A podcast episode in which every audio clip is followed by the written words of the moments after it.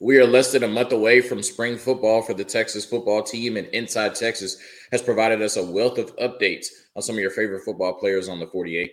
You are Locked On Longhorns, your daily podcast on the Texas Longhorns. Part of the Locked On Podcast Network, your team every day.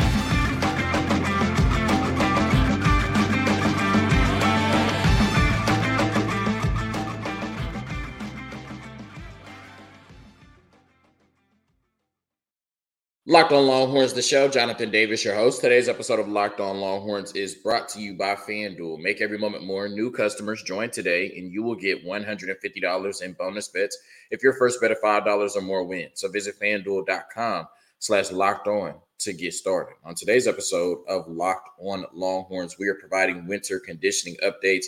Uh, Inside Texas has given us a ton of updates on some of our favorite players on the forty acres as they get geared up, you know, for spring ball and continue to try to build that foundation in the offseason for a championship run, hopefully in the twenty twenty-four season as we move into the S E C. That's going to be the first couple of segments on today's episode of Locked On Longhorns. And then in the last segment, Texas has a huge game in terms of basketball tomorrow at Kansas, right? What can they do? What are the five, six maybe keys to winning that game for Rodney Terry and the Texas Longhorns? All of that and more on today's episode of Locked On Longhorns, part of the Locked On Podcast Network, your team every day.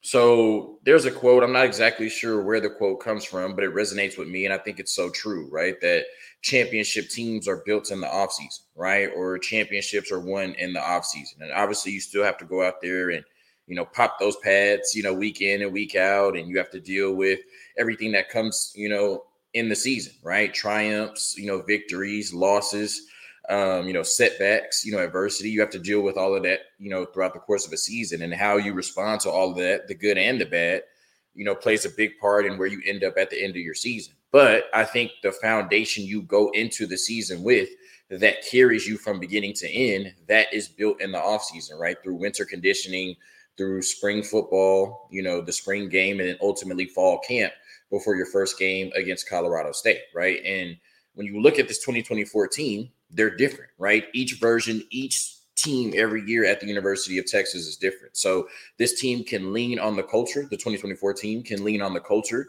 that Steve Sarkisian and company have built over the last three years, and they can lean on the success that the twenty twenty-three football team had last year. But at the end of the day, the twenty twenty-four team has to build their own foundation throughout the offseason, and they have to ride that foundation throughout the course of the season, hopefully to a national championship at the end of it. So Inside Texas, before spring ball starts in, in less than a month, while they're building that championship foundation right now, um, Inside Texas wrote a really good article providing us a lot of updates on a lot of players, especially young players at the forty acres that are fighting to get on the field in the twenty twenty-four season. So, you know, I'm going to read the updates updates that they provided us and uh, provide my reactions to those updates and how these players are doing, you know, as we get closer and closer to the twenty twenty-four edition of spring ball for the Texas Longhorns, starting with the wide receiver group. Not every group is represented in this article, but, you know, most of them are. We're starting with the wide receiver group. And Ryan Wingo, five-star true freshman, early enrollee who's already on campus. Ryan Wingo is really fast in a straight line. This isn't groundbreaking news, but we believe he's already in the twenty-two miles per hour club. The staff really likes him as a vertical threat, but the belief is he can become much more. You know, when you watch Ryan Wingo, you see the five-star talent, right? And I think he has the ability to be a ceiling raiser for your football team. Like, your football team can reach bigger heights because you have a player like Ryan Wingo at the wide receiver position. And to me, he's somebody that can do everything on the field, right? Or at his best is somebody that can do everything on the field. Uh, six two, over two hundred pounds. So he's already a big body receiver coming out of Saint Louis. Um, you know, I think that he's really good in terms of getting in and out of his breaks, right? He's fluid in terms of his route running. He can play big. He can make the contested catches. He can make the catches down the field. Obviously, they're talking about his speed. He's getting up to twenty-two miles per hour. So I think he's a complete player at the wide receiver position. I think the five-star talent jumps jumps out at you, you know, once you're watching him on the screen um, or in person, you know, for sure. And I think that, you know, once he's fully developed and in a position to make plays for this football team, I just don't see how you, you know, don't get him the ball seventy-five to one hundred times a season, right? How you don't get him the ball five to seven times a game. He's that talented. His upside is that high, and it's good to see him making waves at the forty already in just a few months of being on campus. Speaking of being a vertical threat and much more, Isaiah Bond has the look of the number one wide receiver this year. He's perhaps the fastest wide receiver on the team, though that debate also includes Ryan Niblett and DeAndre Moore. We know those are two of the fastest players on the team. But I said about Isaiah Bond that he looks like, you know, the new number one wide receiver on this football team and the Xavier Worthy replacement, right? Even though we know that the wide receiver room this year is going to be more versatile and all of the wide receivers are going to move to all three spots this season more than we've seen the last three years under Steve Sarkisian. I think when you look at Isaiah Bond, I've said that Xavier Worthy had career highs in terms of catches, was seventy-five in a season, and one thousand fourteen yards was a career high at Texas for uh, Xavier Worthy in a season as well. I think Isaiah Bond breaks both of those metrics this year. I think he goes over seventy-five catches. I think he goes over one thousand fourteen yards for the Texas Longhorns football team this season. And I've talked about how he reminds me a little bit of, you know, Zay Flowers. He's not as explosive and not as quick, but I think, you know, he's somebody who probably is going to be the smallest receiver on the field, right? He's five nine, five ten, but he just plays so much bigger than that. He's physical um, at the point of attack. He's physical with the ball in his hands after the catch, right? And he may look like he's five nine, five ten. He may be five nine, five ten, right? But I promise you it's going to be a lot harder to bring him down than it looks. So it's physical, can make all the catches, can make, you know, tough contested catches. We saw that in the Iron Bowl to win the game. Um, he's, you know, he's tough with the ball in his hands, you know, after the catch. And like I said, he just plays so much bigger than he is. He really, you know, to me looks like a number one wide receiver. And I think, uh, you know, the possibilities for him in this offense in this year under a mature Quinn Ewers are endless. Speaking of DeAndre Moore, the feeling is he could be really productive this year. However, we all know how Steve Sarkisian feels about rotating his receivers. Moore is one of numerous players putting in extra work per, per Inside Texas sources. That's really good to hear about, you know, DeAndre Moore. I think DeAndre Moore is just a really good kid, period. If you didn't know, he has already owned um, or opened a food truck in the Austin area. He sells turkey burgers. I think his mom makes them. Um, but, you know, just to be that young as a true freshman and open a business in Austin, you know, a food truck, it just shows his acumen, shows what type of kid he is and everything I've ever heard about DeAndre Moore. Um, he's just a special person and a special type of player, and really excited to see his development and hopefully see him, you know, contribute on the forty acres as soon as possible. But we do have three years of data telling us that Steve Sarkisian at most points is going to use three receivers, and very rarely he may incorpor- incorporate a fourth receiver. And when you look at the depth chart right now, you would expect Matthew Golden, Isaiah Bond, Johntay Cook, and, you know, Silas uh, Bolden, even though he's not on campus right now, to get the majority of the reps and the opportunities, right? And then there's going to be tight ends that need the ball. There's running backs that need the ball. And then there's a bunch of young, hungry receivers that are trying to get into the game as well. So um, right now, you know, in terms of priority pass catchers, it would seem that DeAndre Moore is sixth, seventh, or eighth on the list. And, you know, Steve Sarkisian fooled me once. He's not going to fool me twice, right? Like, I just have to believe it to see it. I don't see a scenario in which DeAndre Moore has a huge role this year, but whenever that day comes, I'm excited because I think he brings a lot to the forty acres. Matthew Golden continues to impress with his work ethic and attitude. And, you know, I think he's a really good kid as well. Um, one thing that stood out to me is that he was the first receiver we brought in in the transfer portal, but then we brought in Isaiah Bond, right? Then we brought in Silas Bolden. Then we brought in Amari Nyblack, right? And, and you know, it just seems like we were bringing in so much talent.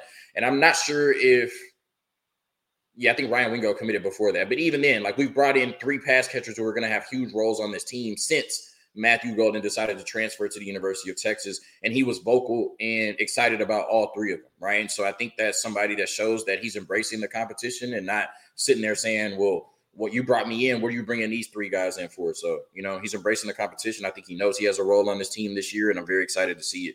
Johntay Cook has upped his intensity in the weight room. That's really good. You know, I think he's um, one of the more complete receivers we've ever had at the forty acres. Obviously, that's me projecting, but I think we'll see it on the field soon enough. Um, but that's good that, you know, he's increasing his size, you know, getting bigger and, you know, increasing his ability to do special things on the football field, especially with all the competition uh, competition in the room at this point, right? Iron sharpens iron. And, you know, looks like, you know, they brought in a lot of players in the transfer portal um, to play wide receiver. And so Johntay Cook understands the urgency of having a strong offseason to make sure he can get on the field this year. When a source was asked for players who have added muscle since they arrived, Parker Livingstone was quickly mentioned. His straight line speed was also mentioned. Per one source, he doesn't move like Adonai Mitchell, but he's at least as fast as him. You're talking about um, somebody in Parker Livingstone that has six three height, um, was a track athlete, you know, in high school. And I think he brings a really unique skill set um, to the table in terms of being a bigger receiver that could still run past anybody on the field. Um, and I'm very excited to see in the future, you know, if he can get on the field. Obviously, that's going to be tough with the way that we're recruiting the wide receiver position. But if he can get on the field in the near future, I can, I think he can do some really special things on the forty acres. So that's the wide receiver group. Quick word from our sponsors. We're going to get into the offensive and defensive lines next.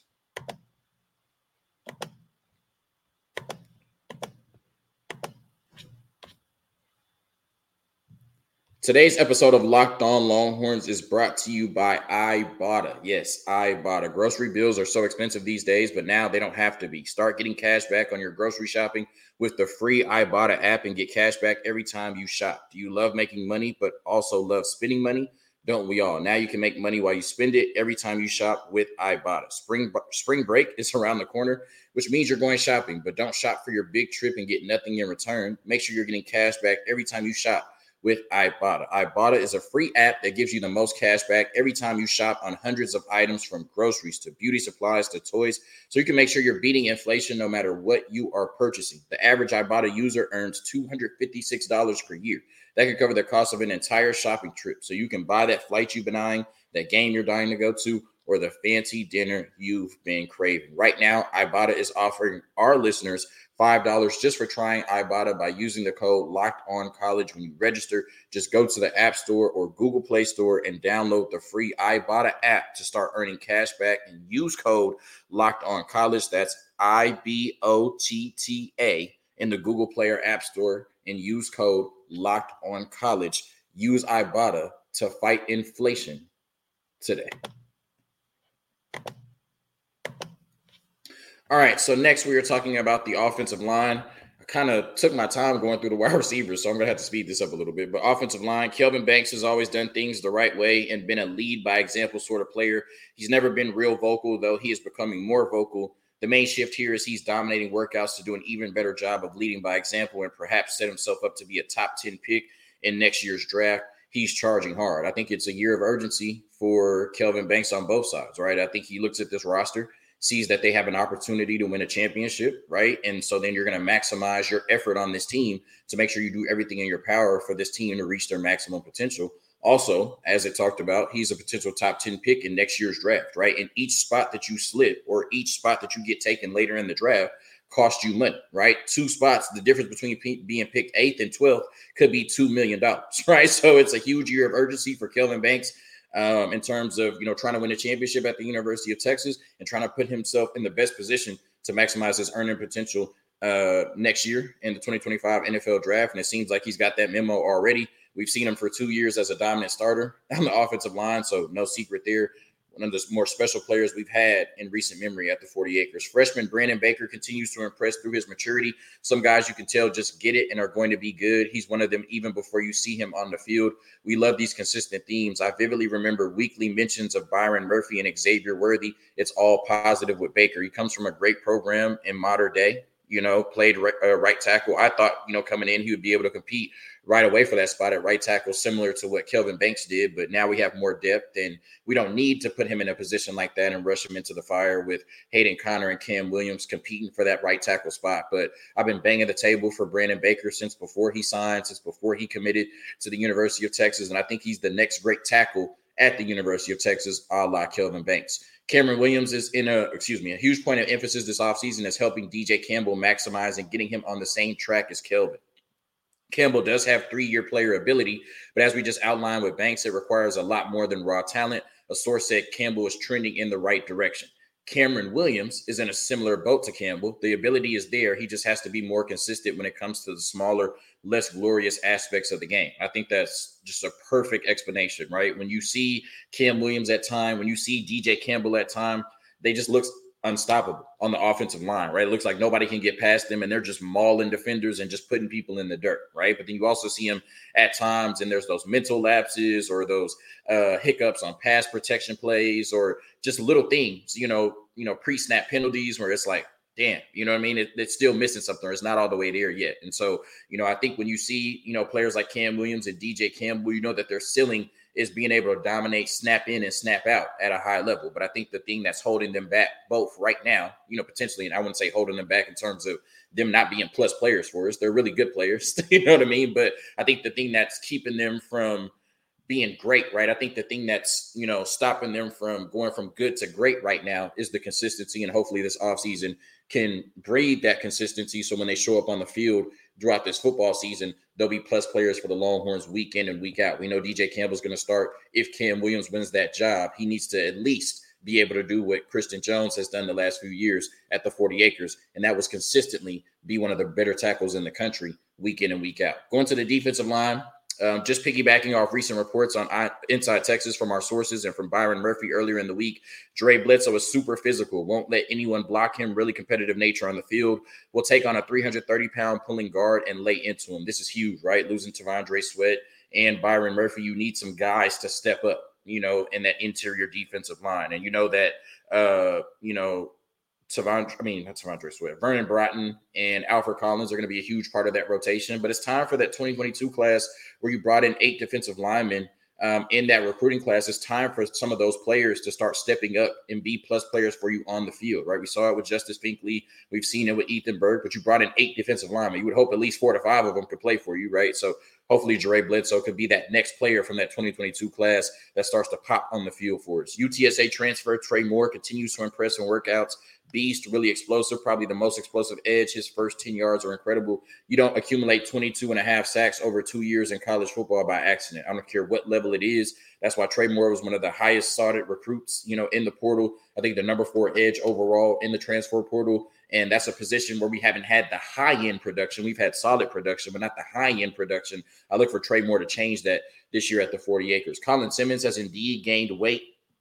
As his mother posted on Twitter, people have said twenty pounds, probably somewhere closer to fifteen to twenty. Either way, he's a lot bigger than he was just a few months ago when he was at Duncanville winning state championships. He's explosive, but not quite as much as Moore. He's probably adjusting to the shock of carrying so much more mass. Absolutely. If you add fifteen to twenty pounds out of nowhere, you got to learn how to carry it. Um, and also, Trey Moore just might be a really good player, right? But I think Colin Simmons, you know, eventually, whether, you know, it's this year or, you know, next offseason going into next year, whenever it clicks, he's going to be a dominant player at the forty acres. And I wouldn't be surprised if it clicks this season, just like it did for Anthony Hill last year. Xavier Mitchell is working on his weight, getting extra cardio and trying to slim down to get more explosive and be able to play in the fourth quarter. There are still no concerns over Mitchell becoming a positive player in twenty twenty-three. He's more on the sweat timeline than Mur- Murphy, said a source. No surprise when you consider his body type. You know, I was just about to say as I was reading this, like Tavondre Sweat would be um, a good example, right? Because he's somebody who was able to, you know, overcome or transcend those weight concerns, right? He was somebody who was able to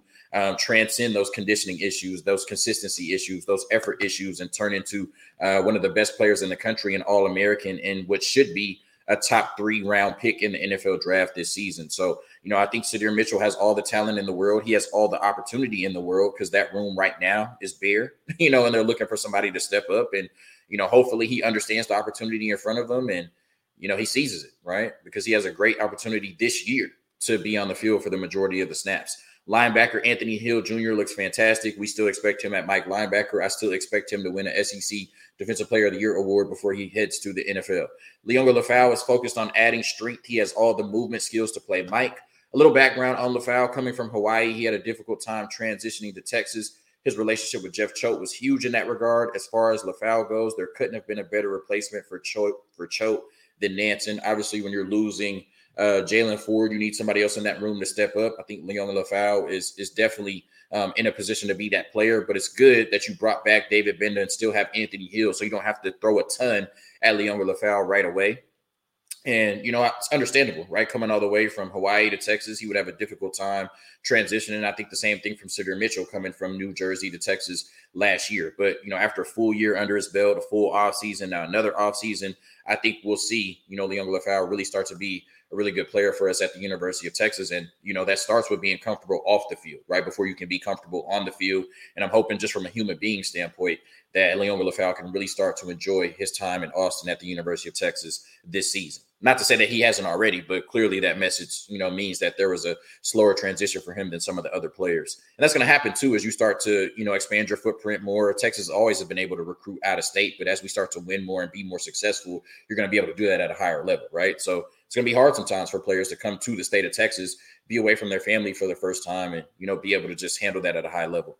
David Gbenda has stepped into a heightened leadership role. The room respects him for a number of reasons. most notably he works, right? Yeah, work ethic. He's a really good football player, and he's going to have to kind of take over that leadership role that Jaylan Ford left, right? Even though Anthony Hill is our best linebacker, I think going into the season, David Gbenda is our leader in that room, and that's showing up already in offseason workouts. Mo Blackwell is also respected for his focus and devotion. He provides energy and is a veteran, at least in the eyes of many in the room. Steven from Fanatic Perspective calls him game speed. He just shows up, right? Whether it's at practice, whether it's on tape, he just shows up. We'll probably get asked about Darian Gillette. Nothing new there. He's big and looks good athletically. We expect him to play Sam this year. Um, somebody in Darian Gillette who's, you know, sneaky talented and can do a lot of different things at that linebacker position, really could provide versatility um, if he's healthy and, you know, staff determines that he's one of the best players on the football team and needs snaps.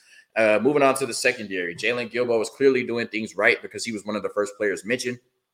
He's made a bunch of strides this offseason. He's working really hard and looking faster than ever. In an attempt to connect some dots, one could glean that Jahdae Barron will get a real look at cornerback, which could increase Guilbeau's playing time at start, right? You know, you have an embarrassment of riches, right? You have Terrence Brooks, you have Malik Muhammad, you have Jaylan Guilbeau, and you have Jahdae Barron, who all, you know, deserve, you know, a significant amount of playing time at the corner position. Then you brought in three really good corners in this recruiting class. You already had some really good corners on campus in Gavin Holmes and Austin Jordan. So not sure how you're going to, you know, deploy that rotation this year, but Texas has some really good players at corner. And we're talking about a player like Jaylan Guilbeau, who's super talented, and we don't even know what his role is, is going to be on the football team this year. So that just speaks to the, the the way that they've recruited and the way that they've stacked talent at these positions on this football team.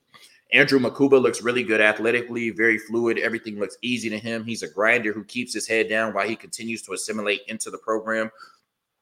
I've said it a few times on the podcast. What we thought we were getting from Jalen Catalon, we were about to get from Andrew Makuba, one of the more sound, one of the best safeties in the country. That was a position of weakness for us last year. It should be a position of strength for us this year, bringing in a three-year starter that is so, so good and can do everything on the field from the front of the defense to the back of the defense, and Andrew Makuba. Freshman Kobe Black is learning from Manny Muhammad. That's a good person to latch on to. It's easy to see he wants to get better. He'll be good in man coverage early on. Sources feel strongly he can stay at corner, at least based on the way that he moves. Black's body is in sync at the position. He's not fighting himself in that regard. A source compared him to Ryan Watts, who I think was very underrated at the forty acres. Kobe Black is a bigger corner, but it sounds like, you know, based on what we saw on tape in high school at Connolly, he has the movement skills, right? And he has the footwork to be able to stay at corner and play at a high level at corner, even with that bigger size and maybe lack of high-end top speed that some of the, you know, other smaller corners may have, especially playing on the outside. Wardell Mack is a really hard worker. He's slight at the, this point, but people are anxious to see him in pads. He puts in extra work. You know, probably one of those players who physically will look different next year and probably in a year, you know, of development will be ready to put in work um, on the field for sure. Piggybacking on recent Warren Robertson comments from Inside Texas and Ryan Watts, he's one of the most athletic guys on the team. His athletic upside is legit. Explosive in the weight room. He's quick. He's fast. He's probably the best athlete on the team.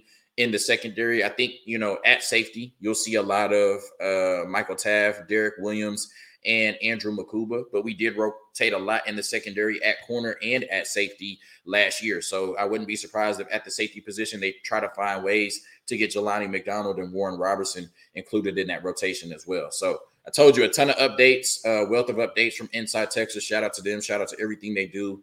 Um, on some of our favorite players, less than a month away from, you know, spring ball, getting ready as they continue to build that foundation of trying to be a championship team throughout this offseason going into the S E C in twenty twenty-four. Today's episode of Locked On Longhorns is brought to you by FanDuel. Get buckets with your first bet on FanDuel, America's number one sportsbook, because right now new customers get one hundred fifty dollars in bonus bets with any winning five dollar bet. That's one hundred fifty bucks if your bet wins. Bet on all your favorite N B A players and teams with quick bets, live same game parlays, exclusive props, and more. Just visit FanDuel.com slash locked on and shoot your shot with FanDuel, official sportsbook partner of the National Basketball Association. All right, my five slash six keys to victory for the Texas basketball team um, as they face Kansas on the road tomorrow would be a huge win for this Texas basketball team. It's a huge game nonetheless. Right now, Joe Lunardi, in terms of bracketology, has Texas in as the eighth seed. I could see if they win in this game, moving them up to about the seventh or the sixth seed, and if they lose, possibly moving them down to the ninth seed, right? So it's a huge game in terms of uh, N C double A tournament implications. And, you know, Texas is a team on the bubble trying to make sure that they get in to the tournament and can make a run uh, when they get there. And I think, you know, as I said on yesterday's show, or I guess Wednesday's show, um, it's been an up and down year for this Texas basketball program. And I think in the first year, right, a lot of people um, has lost, have lost faith in Rodney Terry. A lot of people didn't have faith in Rodney Terry coming into the season, but I think some people have lost faith in, in Rodney Terry and maybe the future of this program. You know, tomorrow is one game, regardless of the results of it. But I do think a win against Kansas tomorrow on the road uh, would restore a lot of faith, right, in terms of Texas fans in this basketball program right now, just because of everything that's happened.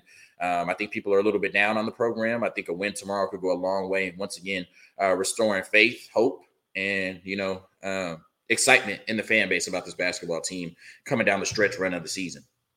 So the first key, rim protection. Rim protection is going to be the key, right? K J. Adams and Hunter Dickinson live at the rim. Obviously, Hunter Dickinson, one of the best players in college basketball, period, um, averaging almost close to twenty points a game. K J. Adams, one of the most athletic bigs in the country. He lives at the rim. He's a lob threat, you know, a putback threat, a dunk threat, a layup threat. You know, he, he just makes a lot of plays at the rim.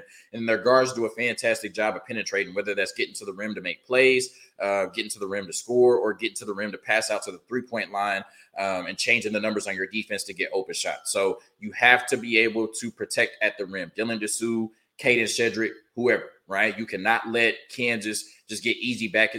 Oh, my gosh, easy buckets at the rim the entire game, right? Because they will beat you and run you out of the gym, right? You have to be able to protect the rim to beat Kansas, and that's going to be tough, right? Because we've seen Dylan DeSue not the best in terms of rim protection. And how many minutes do you give Caden Shedrick, right? Is he just coming in to spell Dylan DeSue? Or are you going to have uh, Dylan DeSue and Caden Shedrick lineups on the court at the same time?